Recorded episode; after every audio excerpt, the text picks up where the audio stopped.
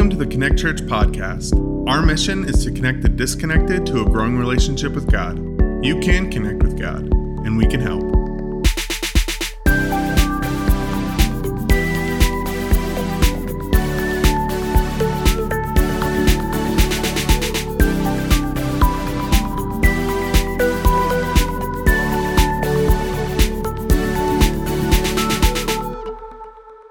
Good morning. Uh, my name is Tyler, as Nate shared, and I am the operations leader here, and I have the pleasure of continuing our message series here in the Gospel of John.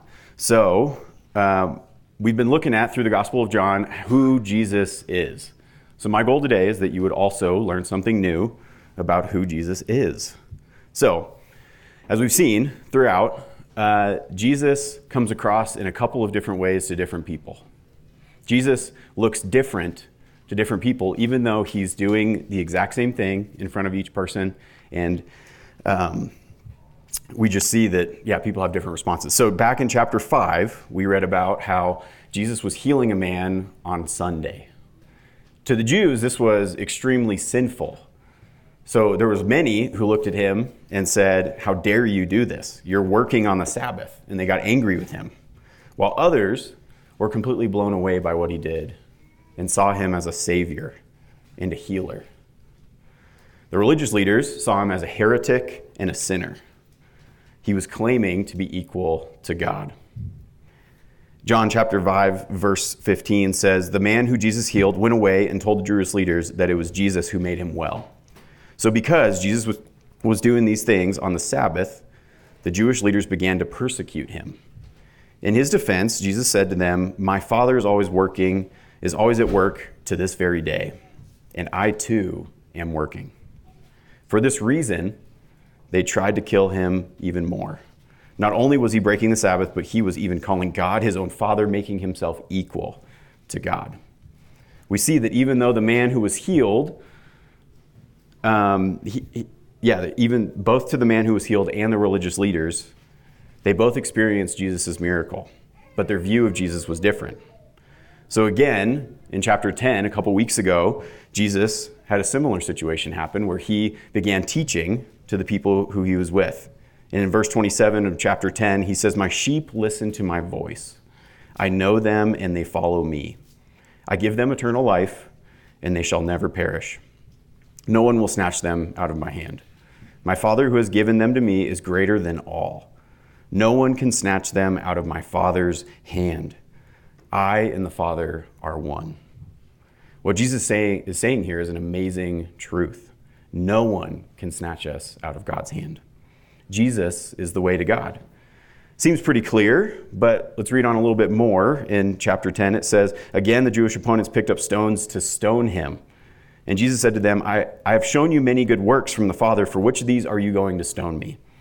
We are not stoning you for any good work, they replied, but for blasphemy because you are a mere man claiming to be God.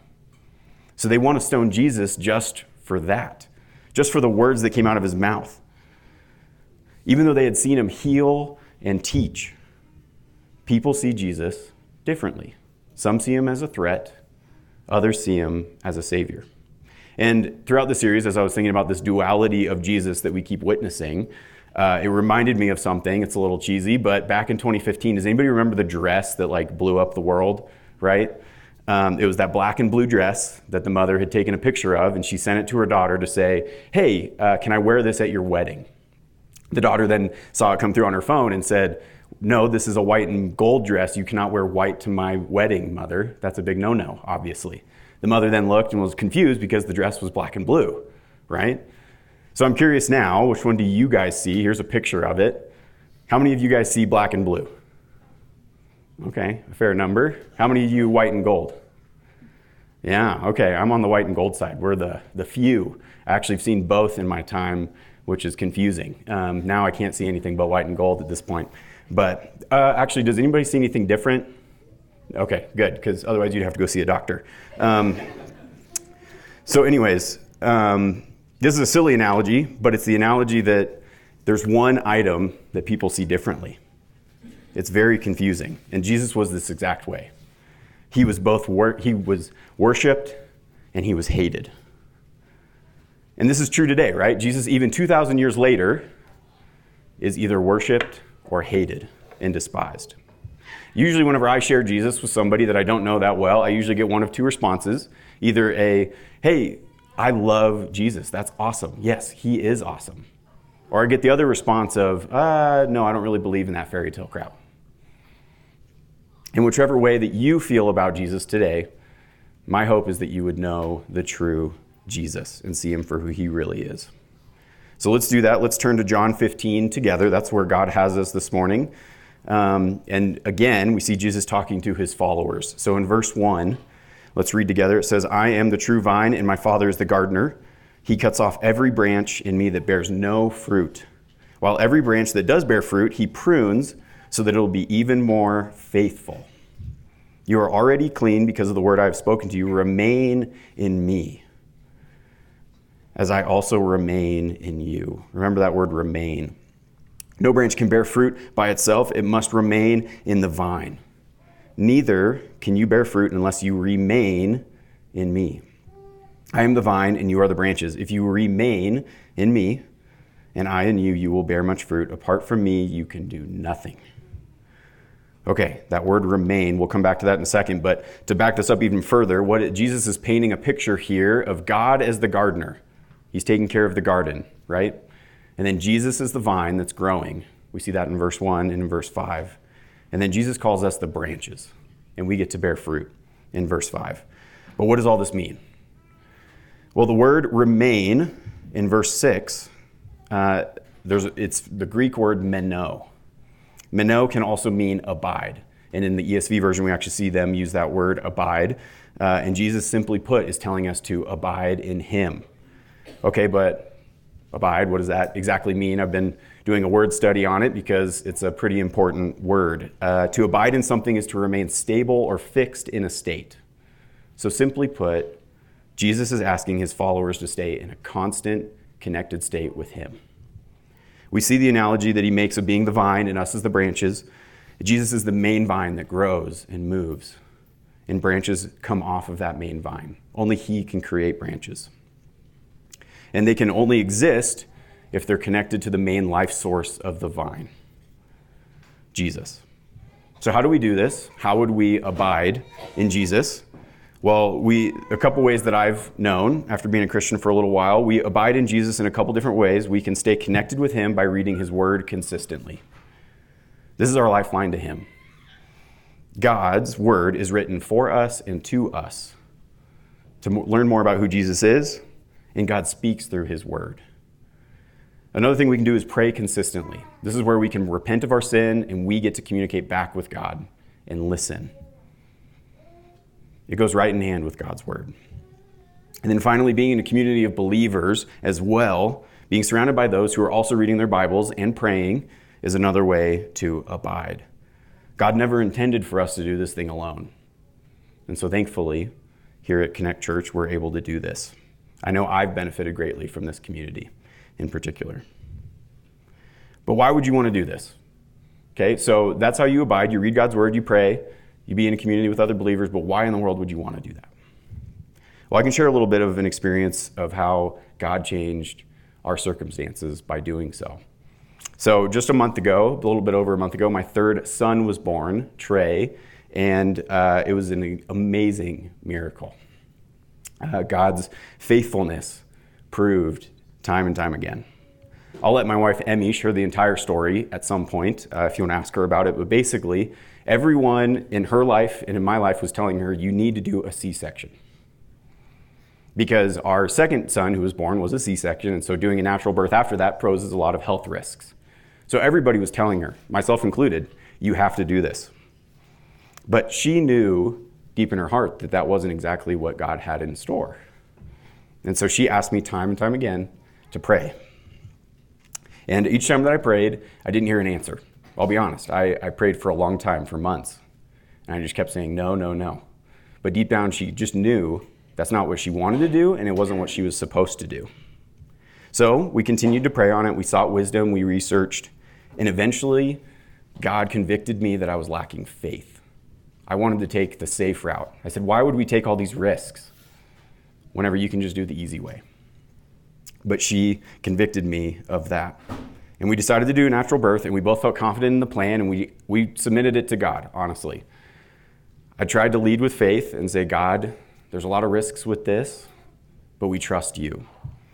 And to put it more simply than I ever should, God answered every single one of our prayers, and it went perfectly. So this is now Trey, who was just born, and I'm so proud of Emmy and so thankful. And I mean, look how cute that little dude is. But then, about a week later, after he was born, uh, his newborn screening came back with concern. We didn't think much of it, so we just went to the pediatrician a little early and got another test done. Um, after receiving those test results, we then now get a call from the Colorado Department of Genetics, and they're calling us saying, hey, your son needs to get tested again immediately. So we dropped everything on a Thursday, and we went straight to Children's Hospital and uh, had to get his blood drawn. Now, I don't like needles. I like especially hate needles, but seeing them go into my two week old son's arm uh, makes me hate them even more. And so, anyways, we, we go through all of this, and the doctors are concerned that he might have this disease called Pompe disease. It could kill him by the time he's one years old.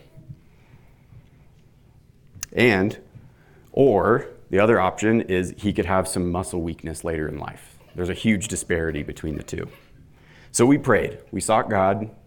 We asked our family to pray with us. We read our Bibles. We prayed. And we asked our church family to join us in praying as well because we believe in the power of prayer. And thankfully, after that final testing, it came back negative for the worst case. And we're so thankful for that. But then we needed to kind of have a follow up Zoom call with Children's Hospital. And uh, the state of Colorado genetics experts were on this call. This fancy doctor was there. And they basically diagnosed him with this rare disease called late onset Pompe disease. And what that means is a whole slew of things. So, sometime between the age of 1 and 80, he could experience muscle loss of muscle function. Sometimes that muscle function can affect the heart, it can affect the brain. We have a lot of muscles in our body. So they're guessing on a lot of this. They have no idea if his enzymes are working properly or not. Out of everybody in the world, 8, 8 billion people that now are on the world, he is the only one with this specific mutation. So we have no idea what it means exactly. So, doctors at Duke, at Mayo Clinic, a team of 50 doctors at Children's Hospital are now looking at Trey's charts and blood work, trying to figure out what in the world does this mean. Trey has become the most famous person in my family, and he's not even barely a month old. The disease is literally out of everyone's hands at this point. And we are choosing to trust God because God's got him in his hands. Now, I can only imagine the fear and anxiety that we would be experiencing beyond what we've already felt. Not to say we didn't feel some, we absolutely did. All parents get concerned for their kids. But I can only imagine the more that we'd be feeling if we weren't connected with Jesus, if we weren't abiding in Him. You see scary diagnosis like this and uh, tragedy we are promised to experience here on earth. I wish it wasn't the case. But without Jesus, those things become way harder. You see, um, whenever doctors and other people reach out, it can scare us. And so, if we were living uh, without Jesus, we wouldn't have this great community of people. We probably wouldn't have the family members that we have. We probably wouldn't be as well connected or uh, as close with them without Jesus. So, honestly, if we weren't Christians and we were to receive this news, we would be trying to find whoever we could to join community with. And we'd be reaching out and we would be asking people to be thinking about us and those people would probably say, Oh, good luck with your issue. We'd be waiting on thinking and luck for the outcome of Trey. So, my wife, um, amidst hearing all this, she joined a Facebook group just to learn more about the disease and see other families who've dealt with it. And I'll be honest, the parents on this Facebook group are a complete wreck. They are a wreck. They're talking about uh, not keeping some of the babies that they have. They're talking about doing IVF for future babies and destroying their babies if they end up having this specific genetic mutation of their GAA genes. They're turning to social media and they're desperate for some sort of community. So we're seeing now the people who don't have Jesus are freaking out, completely afraid of what the future holds. But because we have Jesus, we know who, troll, who holds Trey's future. You see, without Jesus, he says in verse 6, we will, you would be doing nothing. Apart from me, you can do nothing. And that's exactly what we'd be doing. We'd be anxiously waiting around, but instead, we're enjoying our son even more. But because we have others who love us and those who know us, and a family who loves Jesus, and a church family who loves Jesus, we are confident in the truth. and because we read God's word that provides comfort, and because we've prayed for Trey, because we believe in the power of prayer, we aren't just thinking and waiting on luck to change our circumstances. God can move mountains. How much easier could He change Trey's life? And the reality of a situation is that, yeah, one day, between one years old and 80 years old, he will experience some muscle loss and function. But any one of us could walk outside today and get hit by somebody who's texting and driving and die on the spot. I pray that doesn't happen to any of us, but it's the reality that life is short. Make the most of it. So let's abide in Jesus now instead. See, Jesus changes our situation by providing truth. His word is truth, and his prayer as comfort, in community as support. So let's continue in John 15 because I think Jesus also has some other things to teach us this morning. Uh, Jesus tells us to abide, but he also tells us to bear fruit.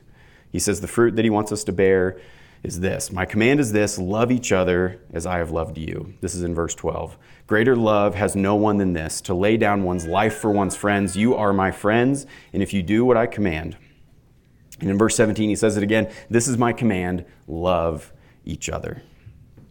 Seems simple enough. Love each other, right? This is his command. This is how we bear fruit. But I don't think Jesus is saying, oh, just be nice to your neighbors and wave to them as they walk by.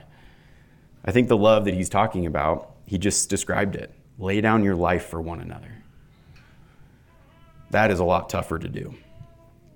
So you and I are supposed to go and tell everyone about Jesus.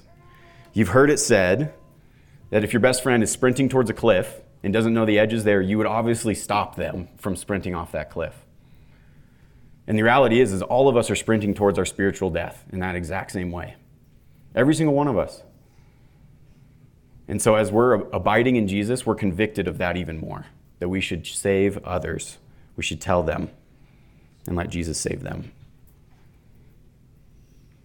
Our fruit is determined by our connection with Jesus, right? Um, I just said that. So, our hearts will break for those who don't know Jesus, and it'll compel us to share his love. This is the witness that we're supposed to bear about Jesus. So, the next point that Jesus, I think, wants us to do is bear witness about him to everyone we come in contact with. But there's one thing with that that Jesus says that will be pruned as a result. In verse 2, he says, Every branch that does bear fruit, he prunes so that it'll be even more fruitful. Now, I'll be honest, pruning does not exactly sound ideal. Um, a gardener who is pruning a branch will cut off parts of the branch that are not desirable or will grow fruit. I don't really want part of me cut off, right? And pruning can hurt. So, for the disciples that he's speaking to here, the disciples were going to a season of pruning. They were about to lose Jesus. And so they were about to experience loss and fear and hatred. They were about to be tested. Their faith was about to be tested. And pruning is usually, God does this so that He'll remove a sin in our life or that He'll make us stronger. So it could be your doubt. For the disciples, it was their doubt. For you, it could be your anxiety, it could be your depression, it could be your lust, it could be your pride, your lack of courage, or your lack of discipline. Whatever sin you may struggle with today, if you're truly abiding in Jesus, it will get pruned. And this transitions to Jesus' next teaching, beginning in 50, uh, in chapter, sorry, verse 18.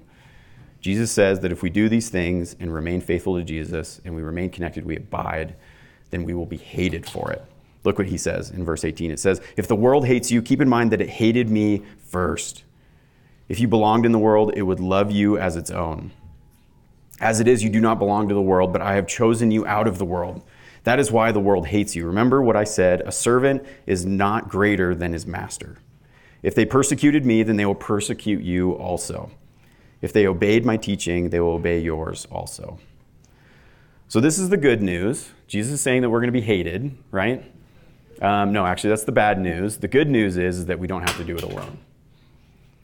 Jesus was hated first. Jesus was hated way more than we ever would be. You, we think hate today is bad in our country now. Jesus was hated so much worse then. He experienced the worst of the worst so he can help you through your worst.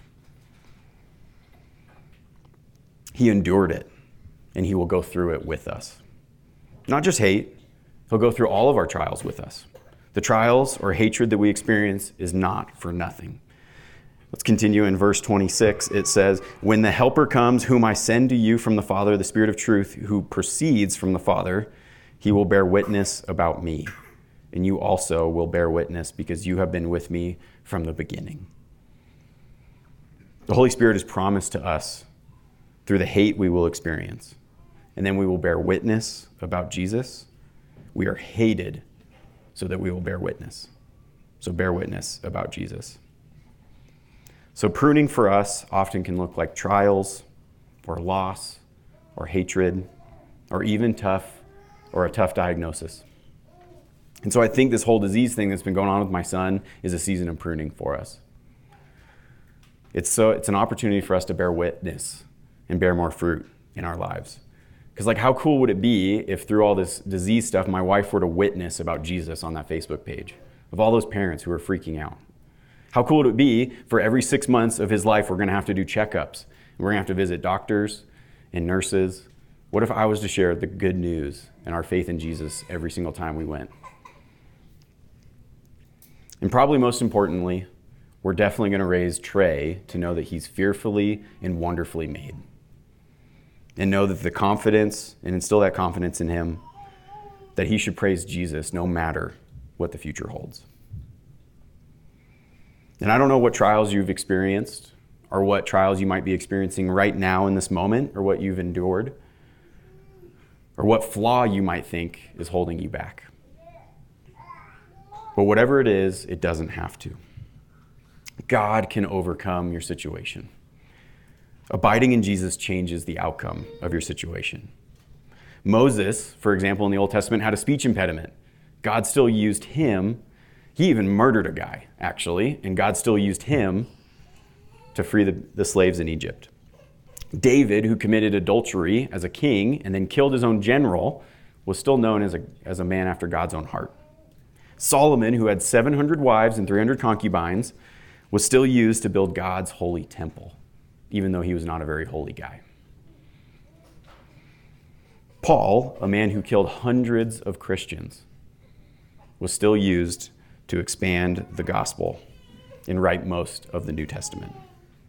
Every one of us who ever talks from this stage, who leads worship from up here, we've all struggled with some form of pride, lack of self control, lust, anxiety, fear. It's the reality of the Christian faith. We are all going to struggle. We're all going to face trials and experience loss and deal with hate. But Jesus is bigger than all of our shortcomings. He has experienced the worst of the worst, so he can help you through your worst. So know Jesus, abide in him, and if you do, you'll be pruned. It'll be painful, absolutely, but it's so that you'll bear witness about him. And know this you don't have to do it alone. Jesus is here for you, and this community here at Connect is also here for you as well. Let's pray. Uh, Jesus, Lord, thanks that you took our pain and our loss and our shortcomings to the cross. Lord, thanks that you bore witness, Lord, and that we get to do the same. God, I pray that you would convict us, that we would, um, that we would abide in you. God, so whatever that looks like for us today, Lord, whether that's reading our Bible more, whether that's praying to you more, God, whether that is um, connecting with believers, Lord, and getting a better community in our lives. Lord, whatever that action point is for us, will you convict us of that today and this morning? God, would you convict us that we don't have to do this alone? Lord, you have been through the worst of the worst, so you can help us through our worst.